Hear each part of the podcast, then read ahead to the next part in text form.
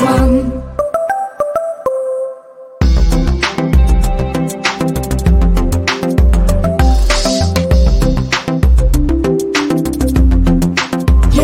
Finansman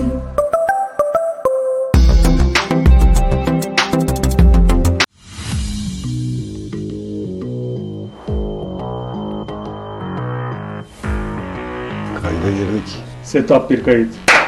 Uçurum sahnesi atlayacağız şimdi. Seni daha yakışıklı çekebilmek için. Ya bir şey çıkmıyor. Yani ne kadar zorlasam bir şey olmuyor yani. Kablo buradan düşecek gibi sanki. Çektin galiba. Şu sol kolundan hocamın alırsan. Mutfak yapacaksanız ona göre. Hocam bir eşyam alacağız. Şöyle yapmanız yeterli. Süper. 19, 8, 7, 6, 5, 4, 3, 2, 1. Egecan sen tersten sayıyor. İyi Cansen, setup bir. İyi gördüm valla. Sen de maşallah. Aslan gibisin. Ama seni ben aç yolluyorum buradan üzülüyorum. Hadi arkadaşlar başlayalım. Gideceğiz daha yani. Hazırız. Yatırım çok zor bir şey değil ya. Vallahi değil. Yemin eder misiniz ya? Vallahi ederim siyah. Politika faizini düşürürken piyasa faizi yükselirse bir anlamı olmaz. Herkes şunu soruyor. evet, evet, evet, evet. Yüksek borçlu şirkette yatırım yapmak istemiyor. Çalar saat yok. Horoz var. Şu anda Türkiye ekonomisi için risk bir yakın vadede stagflasyon riski. Mutlaka toparlarız biz. Bir yolunu buluruz ülke olarak. Çok tecrübeliyiz. Bunu yaparız. sermaye piyasası gelişiminin içerisinde yatırımcının niteliklerinin de geliştirilmesi var. Ama iyi bir şirkettir fakat fiyatı yüksektir. Yatırım yapmam ama burada yazar. Ben de zengin oldum. Zaten borsadan, arsadan kazanamazsan öyle maaşla falan zengin olamazsın.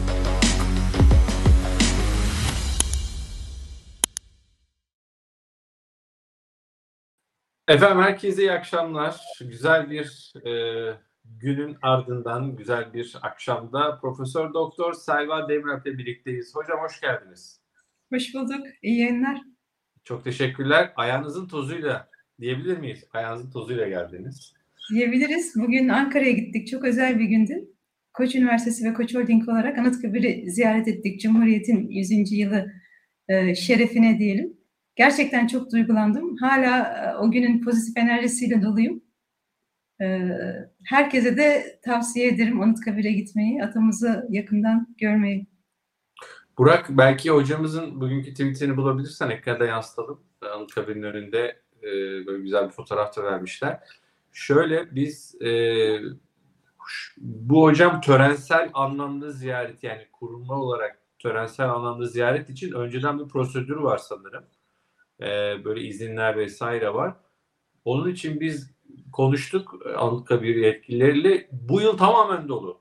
Yani çok önceden o töreni gerçi tabii ki normal bireysel olarak ziyaret edebiliyorsunuz ya da grup olarak da bir ziyaret edebilirsiniz ama böyle gidip hani mozolya, çelenk vesaire söz konusu olduğunda e, bu sene tamamen dolu dediler. Hakikaten atamıza olan sevgimizi 100. yılımızda coşkuyla e, kendisine sunuyoruz. Cumhuriyeti coşkuyla kutluyoruz. 100. yılımız.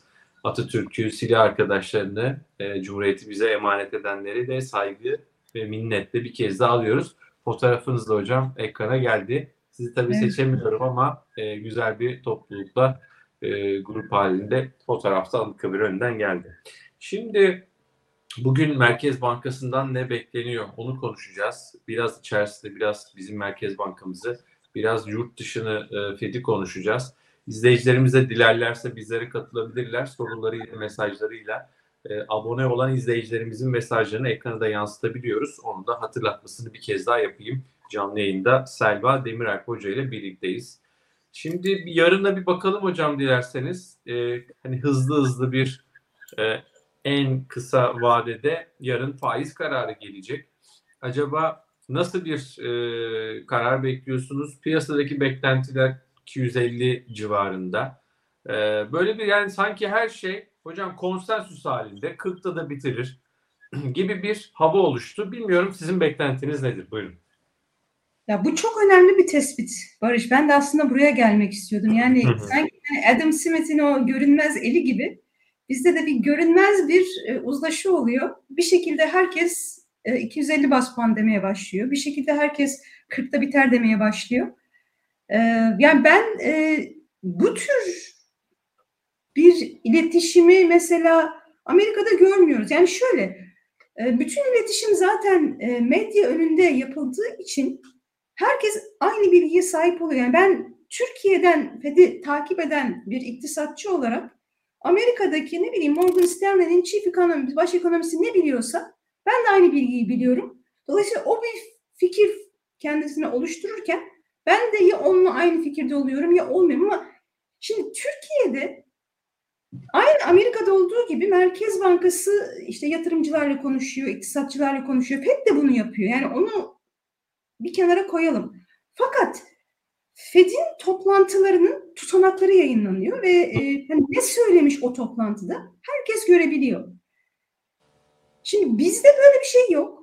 E, tahmin Bizim ediyorum. tutanaklar var da kimin ne söylediği yok galiba. Değil mi? Bizim de bir tutanak açıklanıyor. Ya Daha detaylı. kadar detaylı ondan da çok emin olamıyorum ben. Çünkü neden?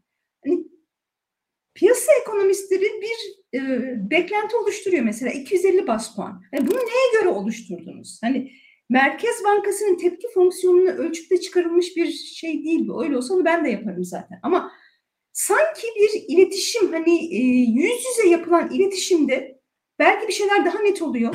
Dışarıdan bunları takip edebilmek çok mümkün olmuyor. E, bu benim bir serzenişim.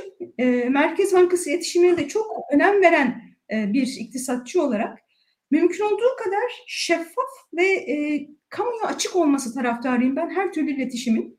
Şu anda senin dediğin gibi tahmin ediyorum o toplantılara giden iktisatçılar daha fazla e, Merkez Bankası'nın belki vücut dilini artık onları bilemiyorum tabii ki ama e, ben de aynı bilgiyi hani bir iki Google yapıp arşive bakıp alabilmeyi isterdim. Şu anda da 250 deniyor. Makuldür. E, muhtemelen 250-250 yapıp hani bir 5 puanla daha e, belki işte 40 puanda belki 45 puanda e, bu e, faiz artırım döngüsünün en azından ilk turu tamamlayıp e, seçimlere gireceğiz gibi görünüyor. Bu yani hakikaten dediğiniz gibi müthiş bir konsensüs oluştu. Ee, yani ben sadece reel faize e, yaklaşıyoruz diye Sayın Mehmet Şimşek'in açıklamasını hatırlıyorum. O da beklenen enflasyona göre bu reel faiz hesabının yapıldığını da hani ifade etmişti. Merkez Bankası'nın önümüzdeki sene tahmini 36. Ee, piyasadaki tahminler bundan 12 ay sonrası için sene sonu tam değil ama bundan 12 ay sonrası için 44 civarında ve çok minnacık piyasa katılımcıları anketinde 45'ten 44 küsürler yanlış hatırlamıyorsam düştü. Aslında piyasa ile Merkez Bankası tahmini arasında halen bayağı bir fark var. Piyasa katılımcıları anketindeki beklenen enflasyona göre bir faiz, reel faiz hesabı yaparsak aslında hala bayağı aşağıdayız. Ee, Evet. Değil mi hocam? Hem hala Neden aşağı- 40'ta durur o zaman? Bu nereden çıkıyor? Tabii. E, Uğur Bey de söylemiş. Yani niye iki buçuk, iki buçuk? O zaman bir beş daha yapabilir mesela. Aynı aynı soru benim de kafamda var ama e, tam bilemiyorum. Yani bunu böyle bir tepki fonksiyonunu hesaplayıp tamam şimdi artık kademeli doz azaltma zamanı geldi. Yani altta yatan dinamiklerle e, ben bunu çok açıklayamıyorum. Mesela bizim kendi işte Cem Çakmak'la hocayla Koç Üniversitesi'nden tahminlerimiz yüzde elliye gidiyor şeklinde gösteriyor yıl sonu 2024 sonunun. Onun için e, henüz pozitif e, reel faizden ben e, epeyce uzak olduğumuzu düşünüyorum. Sizin önümüzdeki sene sonu %50 tahmininiz Evet. var. Evet. Evet. Şaşırıyorum. Siz %70'ler dediğinizde de şaşırmıştım. Ama daha sonra piyasa oraya geldi. Hatta Merkez Bankası bile kendisi dedi ki biz işte önümüzdeki sene 70'ler üstüyle zirve yapacağız dedi. Şu an siz 50'ler. 50'ler soracağım. Yani bayağı bir yukarıda aslında enflasyon gözüküyor. Evet yani bizim modelimiz zaman içerisinde değişen, hani kat sayıları zaman içerisinde değişiyor ve yani e, daha az revizyona uğrayan e, tahmin becerisi daha yüksek diyeyim e, bir model. E, bugün de mesela e, Koç Üniversitesi TÜSİAD Ekonomik Araştırma Forumu'nun bir paneli vardı. Orada Cem Hoca ki modelimizin zaten e, ne diyeyim e, babası e, çok e, esas ekonometri e, uzmanı zaten. Babası. daha e, detaylı bilgi de verdi. Onu da YouTube'a koyacağız zaten. İsteyenler hani bu nasıl bir modelmiş diye biraz daha teknik kısmıyla ilgilenenler olursa da e, oradan da e, izleyebilirler. Peki. Şimdi 250'de şu var. Şimdi son e, ilk Merkez Bankası yönetimi değiştiğinde biraz yalpaladık yani. Bir sert yaptık, sonra bir yavaşladık, sonra bir daha hızlandı Merkez Bankası ama e, başkan yardımcıları değişimi sonrasında 5-5-5 giden bir Merkez Bankamız var. Şimdi o 250'ye yani yarın 250'ye düşer diye piyasada oluşan konsensüs dediğiniz gibi neye dayanarak? Yani biz şunu acaba yavaş yarın yavaşlayacaksa bir önceki metinde toplantı metninde e, işte yavaş yavaş parasal sıkılaşma sürecimizin sonuna geliyoruz falan gibi bir ifade bir sinyal yani yavaşlayacağını sinyalini vermeli miydi acaba dil açısından onu sorayım hocam. Yoksa bir anda çıkıp yavaşlayabilir mi? Bu yavaşlamayı da hani hangi gerekçeye dayandıracak? Yine son iki toplantıda şu mesaj var şu metinde.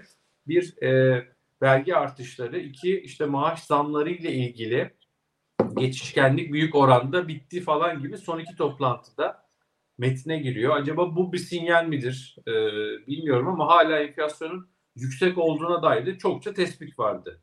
Hani o enflasyon belinin kırılmadığına dair. Bilmiyorum neden. Yani yavaşlarsa da bunu nereye dayandıracak acaba? Hangi gerekçeye dayandırabilir? Ee, Şimdi eğer e, yavaşlayacaksa bunu söylemesi iyi iletişim açısından. Çünkü ben hep merkez bankaları ne kadar piyasaları yönlendirirse o kadar hani siz daha o adımı atmadan piyasaları istediğiniz yönde götürebiliyorsunuz. Onun için iletişimin gücüne çok inanıyorum. Ama bir yandan da hep önden yüklemeli artışlar yapılmasının ekonomimiz için daha az maliyetli olduğunu düşünüyorum. Mesela neden? Eğer hakikaten bir 5 puan geriye kaldıysa bunu 2,5-2,5 diye bölmenin şöyle bir dezavantajı olur. En basit şekilde anlatalım. Hı hı. Ee, hani malum hep konuşuyoruz yabancı yatırımcılar henüz gelmeye başlamadı, bir yatırım iştahı henüz tam oluşmadı şeklinde. Şimdi diyelim ki siz yabancı yatırımcısınız, Türkiye tahvil piyasasına geleceksiniz. E, o zaman eğer faizlerin daha azar azar da olsa artacağını biliyorsanız hani tepe noktası neredeyse oradan girmeye beklersiniz. Dolayısıyla eğer ben Merkez Bankası diyorsa ki daha devam edeceğim, daha bitmedi ama yavaş yavaş gidiyorum. E, oraya gelene kadar beklemeyen o kadar gecikmiş oluyor yabancı yatırımların içeriye girmesi. Halbuki önden yüklemeli bir an önce yapıp tamam bitti bundan sonra artık faiz arttırmayacağım. Şimdi artık bekleyeceğim bunların etkisini hani gecikmeli olarak geldiği için para politikası aktarım kanalları deseydi Merkez Bankası o zaman yabancı yatırımcının da beklemesi için artık çok fazla bir sebep kalmayacaktı. Tamam bir an önce gireyim diyecekti. E, yani onun için e, bir kere kademeliye ben e, za- daha maliyetli buluyorum ekonomi açısından. Ama Savunanlar da var. Kadem biz sert yapmıyoruz yoksa bayağı işte sert frenle duvara toslarız. Kademeli yapıp daha az zarar vererek tırnak içerisinde büyümeyi hatırlayın. Büyümeyi fazla bozmadan faiz artışları diye bir söylem de vardı. Tam olarak ifade edemesen de bu manaya gelebilecek. E, 7 ay içerisinde şimdi mesela ne kadar faiz arttırdık? Şu anda 35'e mi çıkardık? Evet 8 35'ten işte 8.5'tan 35'e çıktık. E, 30 puan yaklaşık faiz arttı. E, Bunu 7 aya ay- yaymak ya da ilk 3 ayda yapmak yani ekonomi açısından çok mu korumacı oldu diye düşünüyorum. Yani baştan bunu yapsaydık şu ana göre ne fark edecekti ya da neyi şu anda koruyabildik ya- e, daha yayarak ben ondan emin değilim. Hani e, şu anda eğer bu ekonomi 35'lik bir faizi kaldırıyorduysa e, bundan 3 ay önce 5 ay önce de aynı şeyi kaldırabilirdi. Hani eğer şu anda biz yerlere serilmediysek o zaman da serilmemiş olacaktık ama bilakis e, bence e, beklenti açısından hani bir şok etkisi yaratacaktı Merkez Bankası. Hani bam bam bam 10 10 10 böyle gelseydi o faiz artışları Bozuk işte bazuka olacaktı ve hani tamam yine aynı cephane ama o cephaneyi baştan kullansaydık bence daha büyük bir e, şeyini e, hasatını e, toplayabilme imkanımız olurdu. Yani bence maliyet ha bunu 7 aya yaymışsınız ha 3 aya yaymışsınız aşağı yukarı aynı maliyet ama getiri olarak baktığımız zaman beklenti etkisini, e, beklenti kanalını e, daha etkili kullanabilirdik diye düşünüyorum ben. Peki hocam e, diyelim ki şöyle yani gidişat şöyle piyasadaki tahminler. 25 yapar, 250 yapar yarın. Ee, sonra aralıklı bir 250 daha yapar ve bu seneyi 40'la kapatır. Sonra bekle göre geçer. Durur. Niye durur? 3 ay sonra yerel seçimler var. Ee, sonra da bir 45'e gidebilir diyenler var. Ee, Merkez Bankası yani bir tur daha yapar. Seçimden sonra daha da sıkılaştır diyenler var. Önümüzdeki yılın ikinci yarısında faiz indirimi bekleyen yabancı kurumlar da var. Merkez Bankası'ndan. Sizin e, yol haritanız diyeyim tahmin anlamında e, nasıl bundan sonrasına ilişkin? Bir de değerli hocam ne olmalıyı da belki sizden rica ederim. Yani ne olmalıydı da e, sormak isterim. Buyurun. Tamam. Ee, ben de 45'in çok üstüne çıkacağını zannetmiyorum Merkez Bankası'nın. Ama seçim sonrası dönemde e, bir sıkılaşma gerekirse belki bunu maliye politikası kanalıyla dolaylı vergileri artırarak e, yapmayı tercih edebilirler.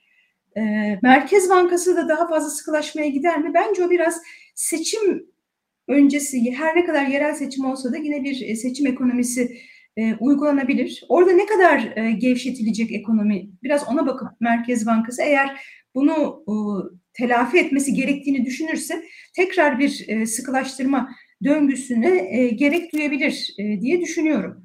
Şimdi ne, nereye gelmeli o çok zor. Onu cevaplayabilmek gerçekten zor. Hani değil Türkiye gibi e, Hmm. hani beklentilerin yapışkanlık etkisinin çok dominant olduğu bir ülkede Amerika'da bile ki bayağı artık onlar hedefe yaklaştırdılar. Beklentiler zaten çıpalanmış. Sırf talepten geliyor. Talep enflasyonunu ölçebilmek çok daha kolay. Çıktı fazlası mı var, çıktı mı açığı mı var görürsünüz. Oradan talep enflasyonu ne kadar anlarsınız. Orada bile sordukları zaman yetti mi, devam ediyor musunuz? Ya bunu tam bilemiyoruz diyor. Hani birazcık bir adım atıyoruz. Sonra veriden anlamaya çalışıyoruz. Yetmiş mi, yetmemiş mi? Yetmediyse devam ediyoruz. Şimdi bizde zaten sır talep enflasyonu yok. O bir boyutu. Onun ötesinde tam ölçemediğimiz bu yapışkanlık ve beklentiler kanalı var. E, onu da ancak hani bir faizi bir yere getiriyorsunuz. Bakıyorsunuz enflasyon beklentileri düşmeye başlamış mı, başlamamış mı? Başlamadıysa yetmemiş demektir. Daha fazla faiz artışı gerekir. Hani Türkiye'de bakalım yeni ekip geldiğinden beri enflasyon beklentileri düşmeye başladı mı? Hayır. Bilakis enflasyon beklentilerinin belki de artan şeffaflıkla birlikte e, yükseldiğini görüyoruz. Onun için henüz Merkez Bankası eğer samimiyse o %36'lık hedefte öyle e, tamam artık bitirdim bundan sonra e, ektiğimi biçeceğim e, noktasına e, gelmediğimizi o noktadan uzak olduğumuzu düşünüyorum. E, ama ne kadar gerekir o işte biraz iletişim dili, biraz vücut dili. İletişim dili derken de bir parantez açayım. E, mesela hani bir kişiyi çok iyi tanıyorsanız onun bir bakışından anlarsınız. Hani çocuklar küçükken annesinin bir yüzüne bakıp annem kızdı mı kızmadı mı anlarlar. Şimdi biz de Türkiye'de e, artık hani ne tür kelimeler kullanıldığına bir Merkez Bankası iletişiminde bakıp niyetin ne olduğunu biraz biraz anlayabiliyoruz. Çünkü bu ortamı çok iyi biliyoruz. Bir de buna ilave olarak hani dünyanın geri kalanında merkez bankaları iletişimde nasıl bir dil kullanıyor bakıp hani aradaki farkları karşılaştırabilmek daha kolay oluyor. Mesela benim bir süredir altını çizdiğim yani yurt dışında da işte bir sıkılaşma döngüsüne girildiği zaman işte faiz arttıracağız, politika faizini şuraya getirdik. Hmm. Zaman zaman sıkılaşmadan da bahsediliyor ama politika faizi ona denk bir sıklıkta kullanılıyor. Hatta çok daha fazla sıkılaşmadan o kadar da fazla söz edilmiyor. Normalde teknik bir terimdir sıkılaşma, sıkı para politikası ama faiz artışı çok daha herkesin anlayacağı bir şekilde o sıkı para politikasının ne anlama geldiğini söyler insanlara. Bize baktığımız zaman sürekli bir sıkı para politikası. Bunu Cumhurbaşkanı'ndan da duyuyoruz, Mehmet Şimşek'ten de duyuyoruz, Gaye Arkan'dan da duyuyoruz. Ama o ne demek? Faiz artışı mı demek? Evet yani ben bir para politikası dersi veren bir hoca olarak bunun faiz artışı anlamına geldiğini biliyorum. Ama sokaktaki vatandaş bunu biliyor mu? E, bilmiyorsa o zaman neden bunun üstü birazcık hani kapatılıyor? İngilizce'de şekerle üstünü kapatmak denir. Hani acı bir şeyin üstünü kapatırsınız ki o kadar acı gelmesin. Ama şimdi Merkez Bankası beklenti oluşturacağı için ve burada da hani cesur bir şekilde ben gerekiyorsa faizi de arttıracağım, o enflasyonu düşüreceğim demesi gerektiği için Merkez Bankası'nın böyle utangaç bir şekilde üstü kapalı iletişimi bence insanların da beklentilerini oluştururken hani o kadar e, güvenli bir şekilde tamam benim Merkez Bankam kararını vermiş, Cumhurbaşkanı da arkasına almış şeklinde e, hareket etmiyor ki beklentilerden görüyoruz bunu zaten. Ne beklentiler düşüyor ne de o yabancı yatırımcı hani güvenip artık tamam hani şunu söyledik faiz artışı dengüsünde o zirveyi bekliyorlar ama bir yandan da eğer enflasyon beklentilerinin düşeceğine inanırlarsa o zaman o faizin artmasını beklemeden bir an önce gireyim der. Çünkü ne kadar geç kalırsa fiyat o kadar yükselecektir. Henüz Doğru. belli ki öyle bir e, motivasyon oluşmamış piyasalarda. Ee, efendim canlı yayındayız. Profesör Doktor Selva Demirel'le birlikteyiz. Muhammed dediğim şey Merkez Bankası Ali Ağol ve Selva hocamız yönetseydi dünyanın en şahin Merkez Bankası biz olurduk demiş. Ee, yani bu Merkez Bankası da şahin yani. Hiç şahin değil diyemeyiz. 8.5'tan Şahin evet. Evet 35'e yok haklarını yemeyelim. Haklarını yemeyelim. Evet, Ee, evet. artık en azından hani aynı düzleme geldik, aynı sayfaya geldik. Ee, aynı dili konuşuyoruz. Ee, yaptıklarını da hakikaten takdir ediyorum. Kolay iş değil kesinlikle. Yani. Ama şimdi artık en azından hani bunu daha iyi nasıl yapabiliriz e, konuşmaya başladık. O da bir lükstü e, yakın zamana kadar. Çok şükür o noktaya gelebildik en azından. Evet, bu- bunu ifade et çok güzel hocam. Yani hakikaten e, ben teşekkür ederim size. Çok güzel ifade ettiniz. Biz bunu artık bekliyoruz. Daha da iyisini yap- yapabilecek bir yönetim ve ekiple karşı karşıyayız. O yüzden beklentilerimizi de bu kadar yukarıya çekiyoruz. Bence çok güzel ifade. Aynen katılıyorum sevgili hocam. E, şöyle e, Merkez Bankası'na ilişkin e, şu faiz indirimlerini sorayım. Hani biraz öngörmek zor dedik ama şöyle sorayım.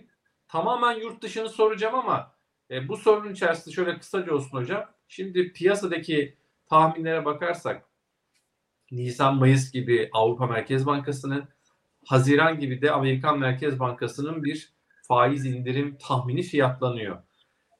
Bizde de eğer biz işte e, 40'ları getireceğiz belki seçim sonrası 45'lere kadar çıkarıp yılın ikinci yarısında ya da son çeyrekte enflasyon beklentileri de eğer düşmeye başlıyorsa e, ve ekonomi de yavaşladıysa gerçekten faiz indirimleri gelir mi yoksa biraz erken mi? E, neden soruyorum? Mesela Fed örneğinde Fed 5.5'a kadar sıfırdan 5.5'a çıkardı ve diyor ki ben yüksek seviyede kalacağım. Hemen 5.5'a çıkardım işte Ocak ayında faiz indirimlerine başlamayacak muhtemelen. Yani bir en az 6 ay işte bir sene bilmiyorum kalacak orada. Ama bizdeki hava bu tamamen Türkiye'de yaşamanın ve deneyimlerin sonucu.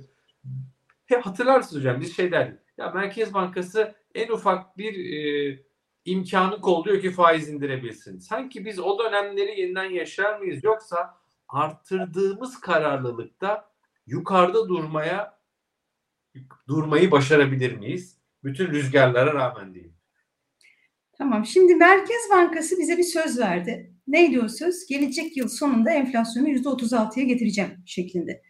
Ve ben e, bu verilen sözlerin çok ciddiye alınması gerektiğini düşünüyorum.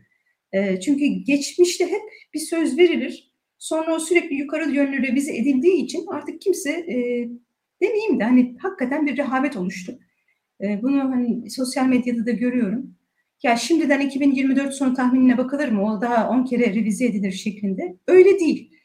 Yani enflasyon raporunda bir patika verilmesinin aslında para politikası açısından bir fonksiyonel görevi var. Beklenti çıpalamak.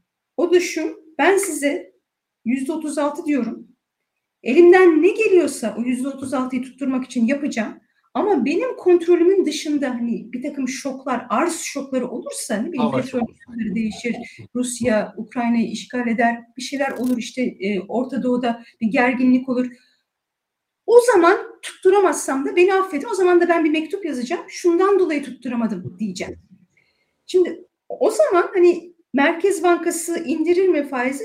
Şu olursa indirsin. Baktı ki senenin ikinci yarısından itibaren enflasyon beklentileri öyle bir iniyor ki bir trend oluştu ki tamam sene sonunda 36'ya geliyorum. Buna eğer ikna olduysa Merkez Bankası o zaman indirsin tabii ki. Ama eğer enflasyon beklentileri 36'ya inmiyorsa ben faizleri indireyim de sonradan da 36'yı da 46'ya revize ederim şeklinde para politikası yapılmaz, yapılmamalı. Dolayısıyla e, bu sorunun cevabı bence bu. 36'ya indiriyorsa indirsinler faizleri. Yettiyse bu kadar faiz artışı. Ne ala. Kimse istemez e, gereğinden yüksek faiz olsun. Hocam çok güzel cevaplar geldim. Şimdi size e, yayın öncesi konuşmadık bu arada ama ben soracağım. Cumhurbaşkanı Erdoğan'ın bugünkü açıklaması. E, muhtemelen gözünüze çarpmıştır. Diyor ki Sayın Erdoğan, Cumhurbaşkanımız, programımız çok büyük ihtimalle Türk lirasında reel bir değerlemeye sebep olabilir. TL'nin reel olarak değer kaybettiği süreç sona gelmiştir. Şimdi bu enteresan bir açıklama, üzerine konuşmamız gereken bir açıklama. Çünkü biz şunu da görüyoruz bir taraftan, son dönemde de gördük. Döviz enflasyon kadar artmıyor ya da artmasına izin verilmiyordu. Ama bu açıklama biraz daha hani kendi haline bırakıldığında da ben öyle anlıyorum. TL'de değerleme olabilir. Reel değerleme. Yani enflasyonla karşılaştırdığımızda ve TL'nin reel olarak değer kaybettiği süreçte sona gelmiş olabiliriz diyor Sayın Erdoğan Cumhurbaşkanı. Acaba hocam bu ne demek? Ne anlayalım? Bu bir işte yabancılara mesaj olarak da e, yorumlayanlar var. Ben sevgili e, Kerim'e selam olsun. Kerim Karakaya Bloomberg'den arkadaşımız. O şey demiş mesela hocam. Cumhurbaşkanı Erdoğan'ın bugün liranın reel değer kaybı sonlandı söylemi yabancı yatırımcı algısı açısından bir dönüm noktası olabilir. Yine son olarak JP Morgan %20 kere trade getiri gördüğü TL forwardlarla al önerisi yaptı diye e, bir mesajı var. Yani TL'nin bir miktar daha değerlenebileceğine ilişkin yabancılarda da sanki böyle bir görüş oluşuyor, gibi. Kimilerinde diyelim. Tahvillerle ilgili zaten iyi raporlar gelmeye başladı son dönemde yabancılardan. Ne oluyor yani hocam? Hakikaten e, bir değişim mi var? Bir zirveyi gördük artık. Değerlenme sürecini göreceğiz kurla ilgili. Bu açıklamanın bir de şunu söyleyeyim. Bu tabii çok üst üste sordum. Lafı uzattım ama özür dilerim. Siz dinlemek istiyorum.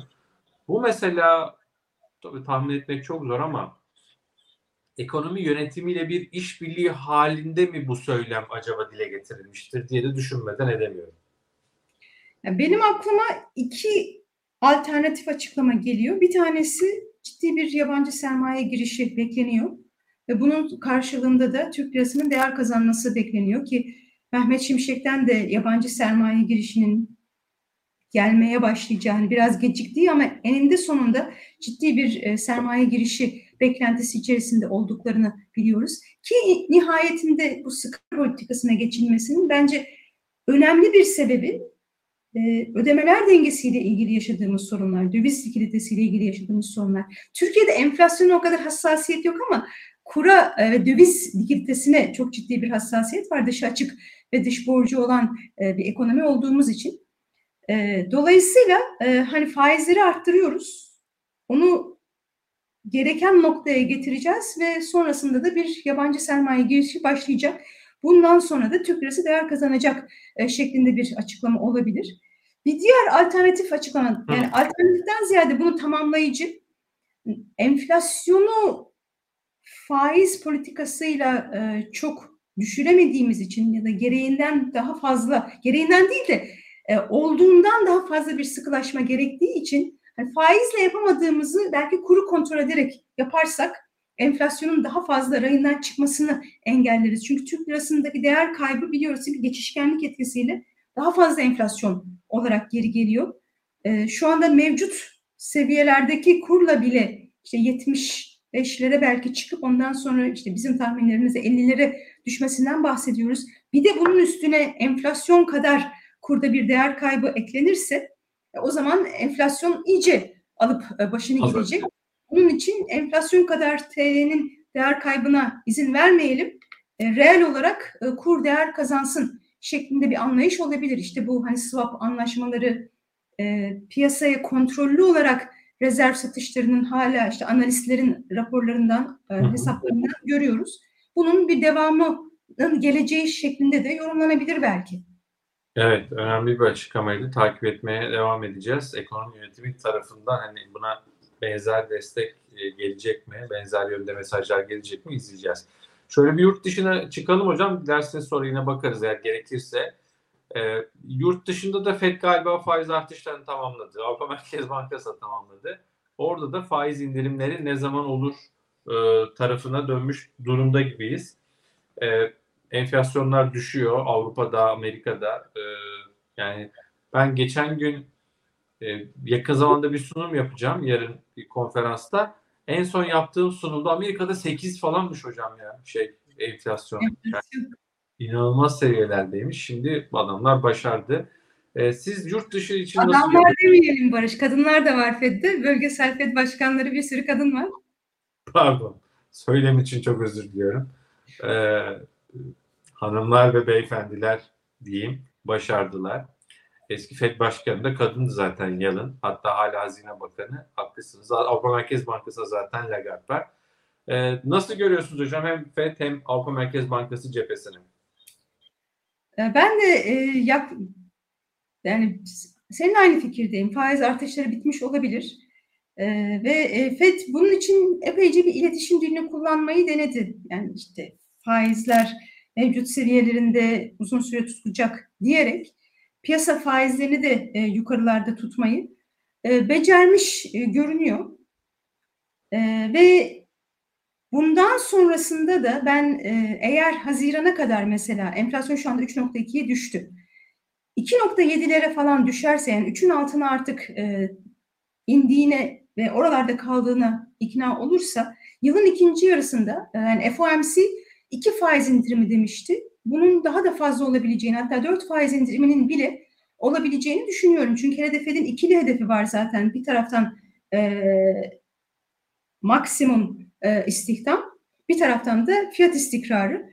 O aylık e, istihdamda işte 150 binlerden 100 binlere düşerse e, işte enflasyon da düştü, istihdam piyasası da gevşemeye başladı deyip bence arka arkaya hani dörde kadar faiz indirimi bu sene görebiliriz.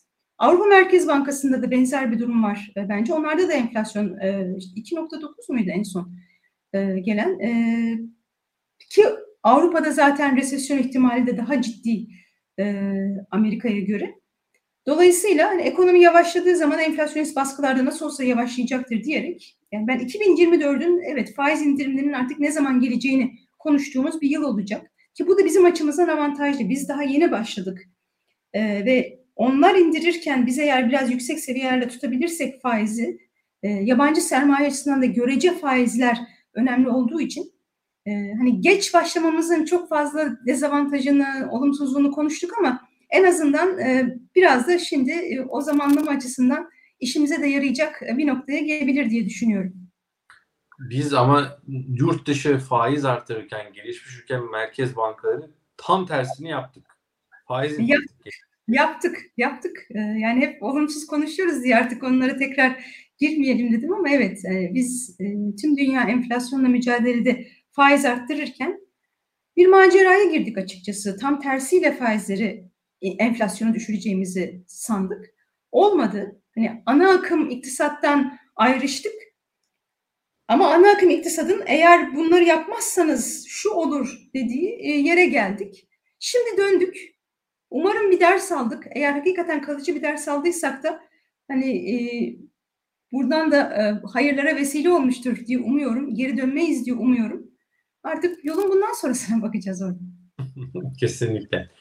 Hocam e, büyüme tarafını soracağım içeriye dönüp ama e, yurt dışında tam da biz yani yayın yapmadığımız dönemde Merkez Bankası'nın kapısına kilit vuracağım. Merkez Bankası bir çöplük diyen e, ilginç bir figür Arjantin'de devlet başkanı seçildi.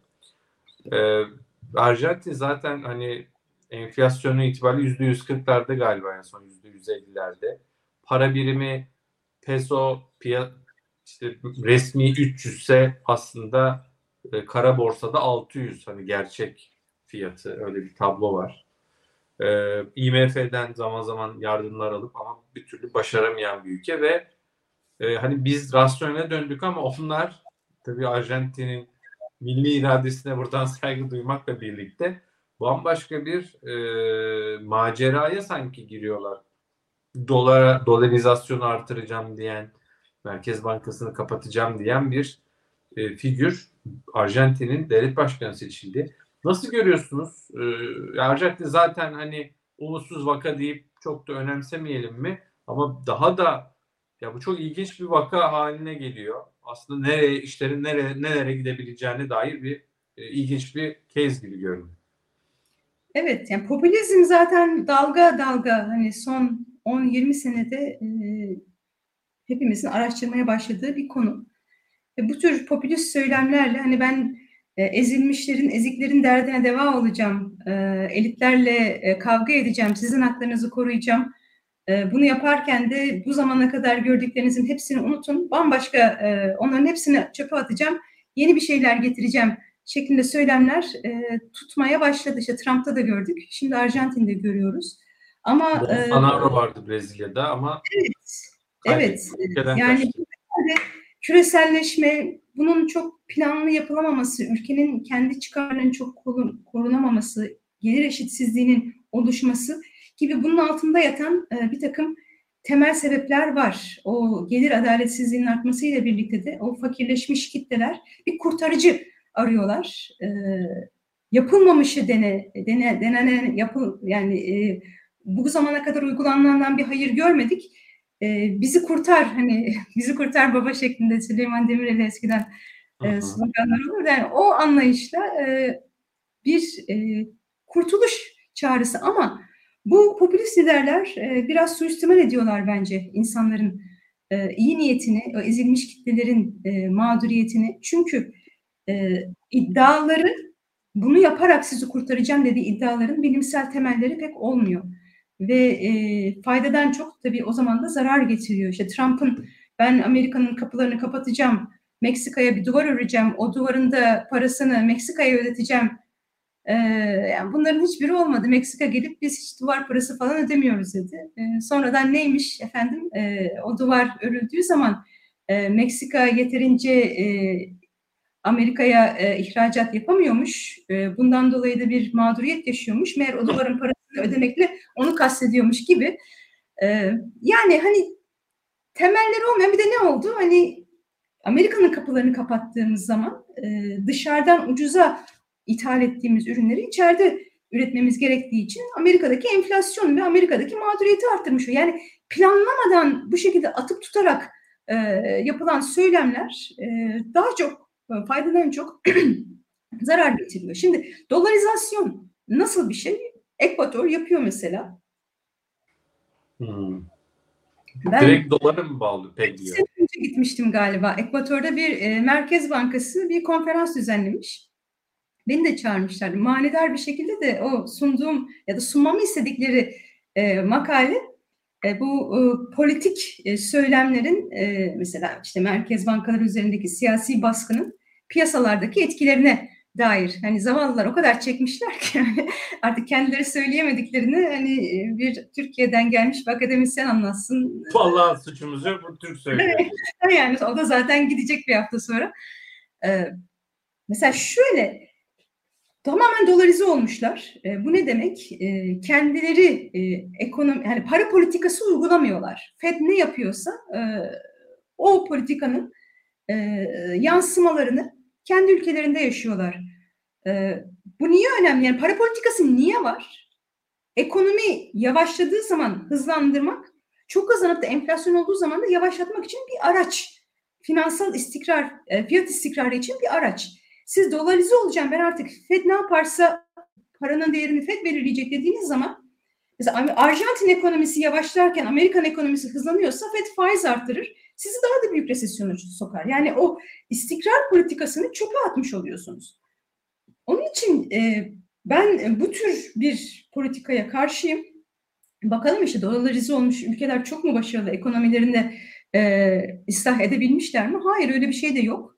E, ama zaten de e, bu yeni başkan ismini nasıl telaffuz etti daha çok duymadım. Onun için Milei mi diyorlar? Çok da e, Ya, yanlış telaffuz etmiyor. E, o söylemlerini de kaldırmış seçildikten sonra hani Merkez Bankası'nın kapısına kilit vuracağım söylemini de kaldırıvermiş. Onun için belki de e, yani seçim öncesi seçim kazanmak için e, verilmiş bir vaatti. E, onun için de çok da ciddiye almamak lazım. Zaten hani o e, videolar dolaşıyor internette. Bakıp da pek ciddiye alınacak bir insan gelmiyor açıkçası. Aynen. Televizyon yorumcusu, yorumcusuymuş zaten daha öncesinde.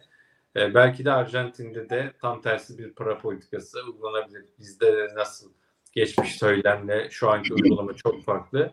Yani Cumhurbaşkanı'nın önceki söylemlerini duyan biri asla ne faiz artışı falan diyebilirdi. Ama şu an 8,5'tan 35'e gelmiş hatta işte 40'a gidebileceğini düşündüğümüz bir e, politika faizimiz var. Siz hocam o makaleyi Türkiye için galiba ben hatırlıyorum yazmıştınız değil mi? Yani siyasi söylemlerin e, Evet.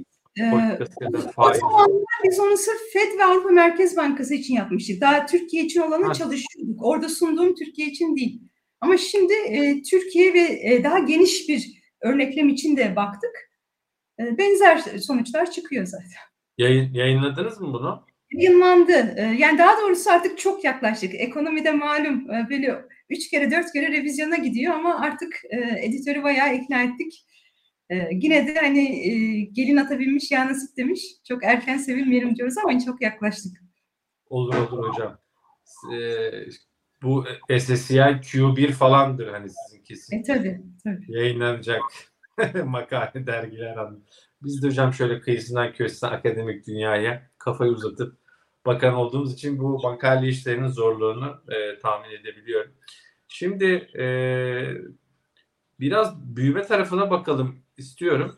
Çünkü orta vadeli programa bakanlar o dönemde şunu demişti. Belki sizle de konuştuk mu hatırlamıyorum.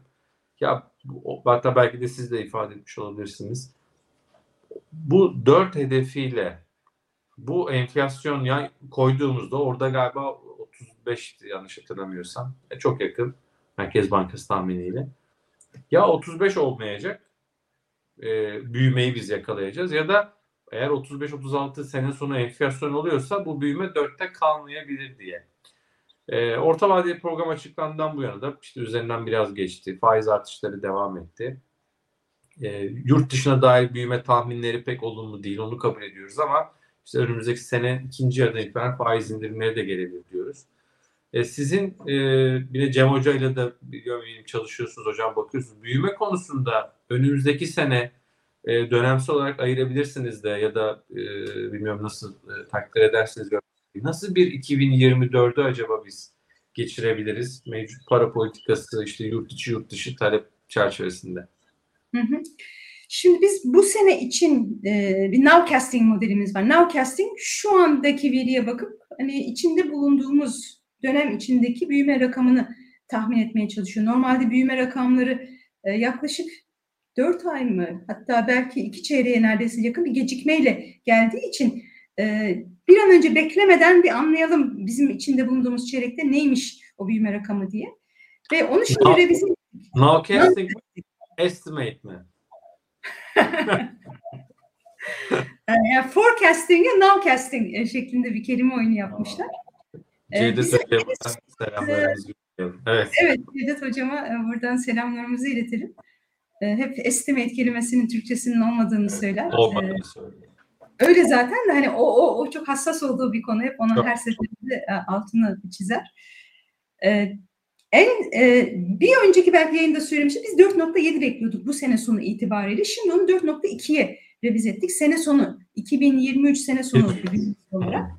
E, ve e, orada aslında iki çeyreğin tahminini yapıyoruz. Bir üçüncü çeyrek daha onun e, verisi gelmedi. Bir de son çeyrek. Üçüncü çeyrekte e, 0.3 gibi yanlış hatırlamıyorsam bir çeyreklik büyüme e, bekliyoruz. Bir önceki çeyreğe göre bayağı bir yavaşlama var.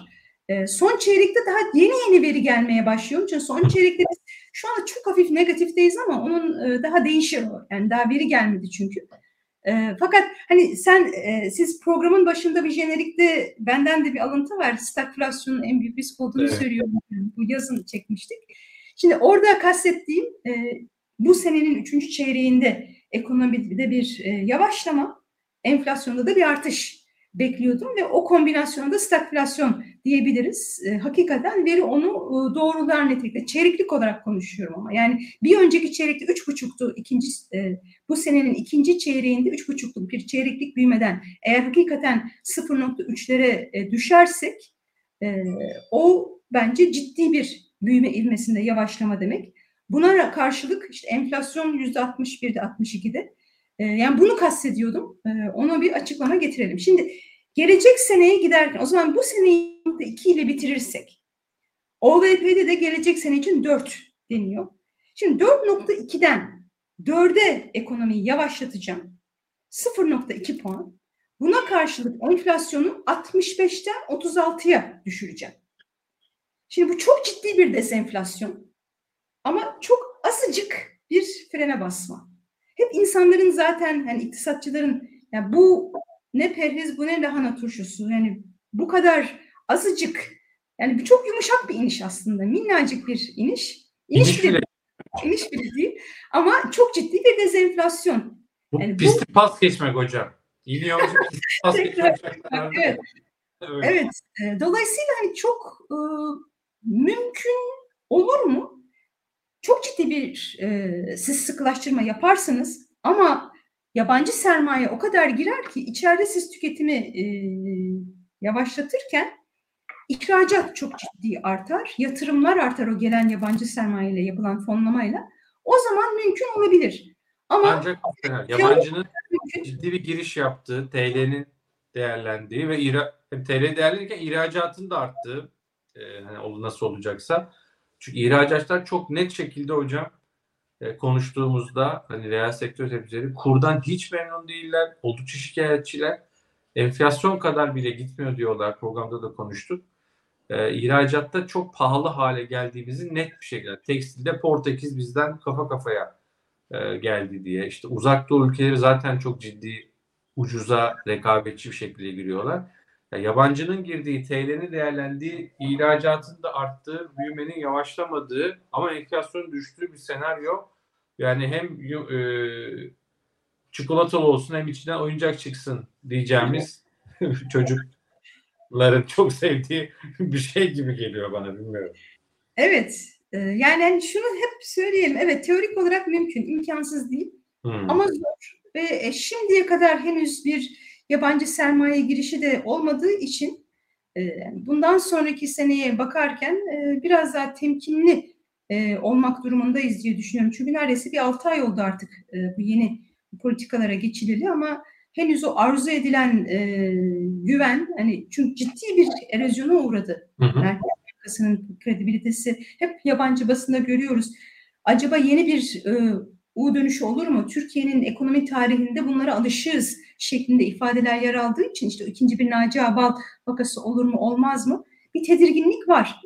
Hani eğer bu tedirginliği atarsa yabancı yatırımcı üstünden gelecek sene belki mümkün olabilir ama çok güçlü bir ihtimal gibi görünmüyor. E, o zaman da eğer birini seçecekse Türkiye büyüme mi enflasyon mu tercihinde hep tercihini büyümeden yana kullandığı için hani OVP'deki enflasyon tahminimi tutar, büyüme tahminimi tutar dersek hani çok daha güvenli bir şekilde büyüme tutar e, diyebiliriz. Peki. Hocam e, valla çok teşekkür ederim. E, ağzınıza sağlık. Çok Ben net böyle soru cevap oldu. Kafamızdaki soru işaretlerini e, sizden almış olduk. Hem Türkiye konuştuk. Yarınki Türkiye Cumhuriyet Merkez Bankamızın kararını e, biraz bundan sonra Cumhurbaşkanı'nın bugünkü sıcağı sıcağına açıklamasını FED ve Avrupa Merkez Bankası'nda anlamış olduk. E, bugün yorgundunuz ama sağ olun kabul ettiniz. E, Ankara, e, Ankara bir ziyareti sonra İstanbul. Ee, çok keyifli oldu ama özlemişiz sohbetinizi. İnşallah yakın zamanda yeniden buluşmak üzere diyorum. Ağzınıza sağlık. İyi akşamlar. İyi akşamlar.